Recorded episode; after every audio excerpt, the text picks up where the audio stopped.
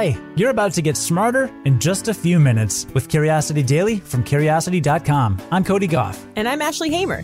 Today, you learn about how humans literally use their noses to navigate, why horseshoe crabs hold the secret ingredient for drug development, and the truth behind five myths about summer dangers. And stick around to the end of today's episode because we've got a real fun conversation for you. For now, let's satisfy some curiosity. Your sense of smell is good for enjoying food and noticing gas leaks, but does it help you find your way around? Well, new evidence suggests that it does, or at least that it could. You already know that having two eyes makes navigation a lot easier. For people with normal vision, the brain uses slightly different images delivered by each eye to help create the three dimensional world that you see. A different region of the brain uses information from each ear to help determine what direction sound comes from. Pretty nifty, right? Well, according to this new research, your brain might do something similar with your nostrils, meaning you might have an easier time navigating if you've got two of them. These findings were a big surprise, and they're bound to have researchers paying closer attention to what the nose knows. So the study involved about 200 participants and a series of very subtle experiments with a pretty unusual setup. The participants were asked to look at a screen and watch a series of very short videos of gray pixels moving on a black background. They kind of look like you're flying through a flurry of snowflakes. The different videos were animated to make it seem like the viewer was headed very slightly to the left or to the right, but only slightly. I've seen them and it's super hard to tell. The participants just had to decide whether they were headed left or headed right in each video. They also wore a nose piece that let the researchers pipe different amounts of fragrance into each nostril. For example, a participant might have had a medium amount of vanilla in the left nostril and a very faint amount in the right one. They were asked to inhale through the nose and exhale through the mouth.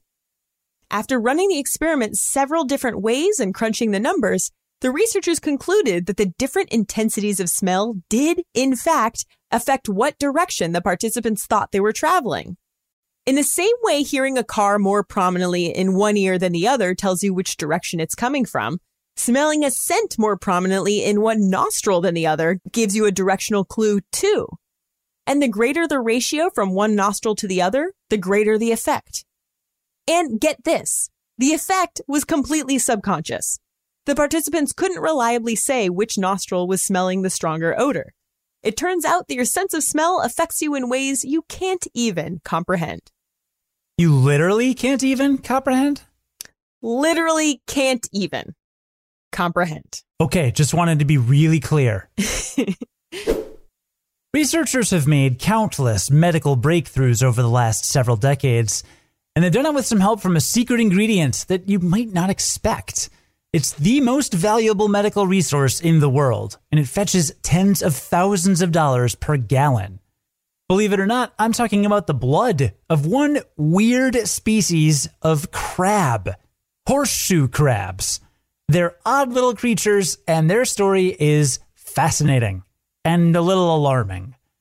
So, in case you've never seen one, horseshoe crabs look like flat, brown bicycle helmets with tails and they're actually closer to spiders than crabs.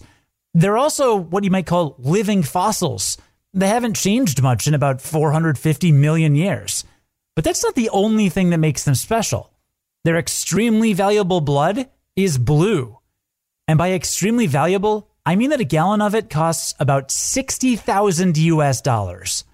So it's not surprising that there's a whole industry devoted to capturing horseshoe crabs and draining their blood. This blood is so valuable because it is the only known natural source of a protein called limulus amoebocyte lysate, or LAL. It comes from the crab's immune cells, called amoebocytes, and researchers think it evolved as a way to fight bacterial infections in their blood. You can drop a tiny amount of horseshoe crab blood in a liquid solution that's contaminated with bacterial endotoxins, and those are a telltale sign of potentially harmful bacteria. When you do that, it'll immediately coagulate into a gel. This isn't just a neat party trick, though. LAL has become essential to the medical industry. Since the 1970s, it's been used to test bacterial contamination in every vaccine and medical device that's been developed. Kind of a big deal. To get enough material for all the testing, 600,000 horseshoe crabs are harvested for their blood every year. And we don't kill them, but we do drain about 30% of their blood before releasing them. That's about three times the portion you might donate during a blood drive. But due to the stress of being handled, 30% of those crabs don't survive the ordeal. And that's causing some population problems.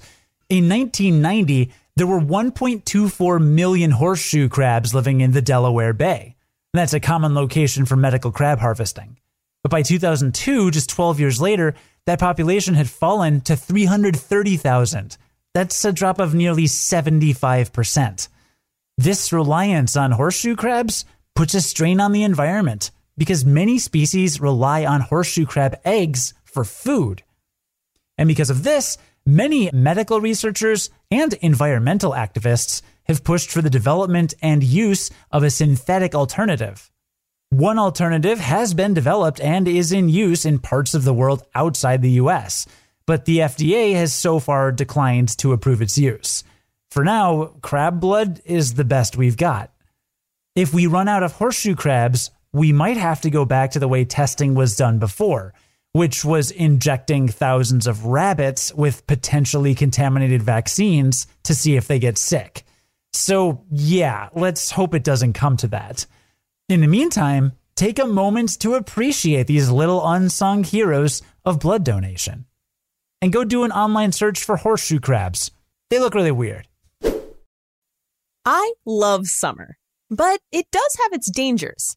From mosquito bites to sunburns, being out in the warm weather can lead to some less than pleasant experiences. But some of the biggest summer dangers you've heard about probably aren't as risky as you think, and others are actually more dangerous. So today, I'm going to debunk five summer myths to make enjoying the outdoors a little easier and safer. Myth number one mayonnaise causes food poisoning. Actually, it's the opposite. Mayonnaise contains vinegar or lemon juice, both of which are acids that actually help kill bacteria. So go on, live a little, and add some mayonnaise to that potato salad you brought for the summer picnic. It'll actually reduce the risk that other ingredients could make you sick. Myth number two you can't be allergic to bee stings if you've never been stung. Sorry, you can.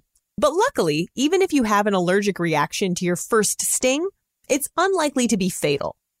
Even so, if you have signs of dizziness, tingling, or swelling of your lips and tongue after a bee sting, get to an emergency room right away. Myth number three char is the best part of grilling. Char is the most cancerous part of grilling. The high temperatures involved with grilling create two potent carcinogens, so charred meat is not good for you. Luckily, you can reduce the risk in a very delicious way marinating your meat in acids like lemon juice, vinegar, or wine. Myth number four the higher your sunscreen's SPF, the better. While a higher SPF or sun protection factor does block more UV radiation, it's not as much as you think. SPF 15 blocks 93% of UV radiation, but SPF 50 blocks just 5% more. In the end, it's more about the amount of sunscreen on your body and how often you apply it. And myth number five citronella repels mosquitoes. This one is bad news all around. A 2017 study found that not only are mosquitoes not repelled by citronella candles, they might even like the smell, just like we do. Things that do work are DEET and an equally effective natural remedy, which is oil of lemon eucalyptus spray, known as PMD. So put on your sunscreen and lemon eucalyptus spray, grab your marinade, and have an awesome summer. Let's do a quick recap of what we learned today, starting with the fact that researchers think your brain combines signals from your two nostrils to help you navigate. It's a similar way to how your brain processes information from your two eyes or two ears. The nose knows, Ashley. I will never smell the same way again.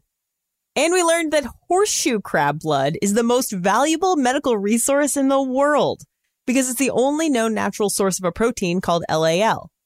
Just a tiny amount of this blue blood can be used to test for potentially harmful bacteria when you're developing drugs, including a COVID 19 vaccine. And we also learned that you should remember to worry about the right summer dangers.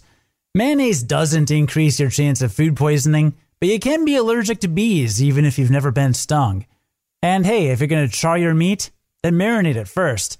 And if you want to repel mosquitoes, try DEET or PMD before citronella. And one more thing, be sure to reapply your sunscreen every couple hours. That makes a bigger difference than your SPF. Yeah, I went to Yellowstone last week. I used that oil of lemon eucalyptus spray, also known as PMD, and I made sure to reapply sunscreen all the time. And it worked like a charm. You don't look burned to me. Yeah. Looks like you didn't get any bites. I did get a few bites, but let's not talk about it. did anything else notable happen when you were at Yellowstone, Ashley? Oh, you mean like the fact that I got engaged? I'm so excited for you. yeah, we got engaged on a hike from Fairy Falls.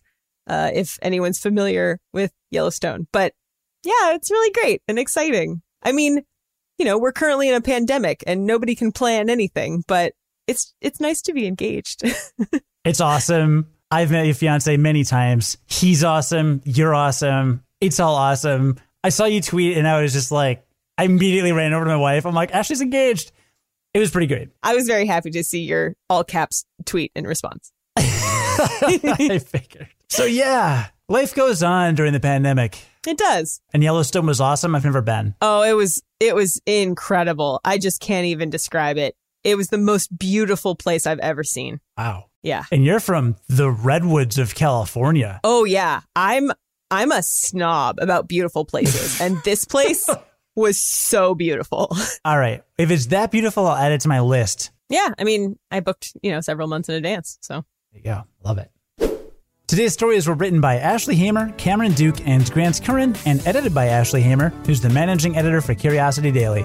Script writing was by Cody Gough and Sonia Hodgen. Curiosity Daily is produced and edited by Cody Gough. Join us again tomorrow to learn something new in just a few minutes.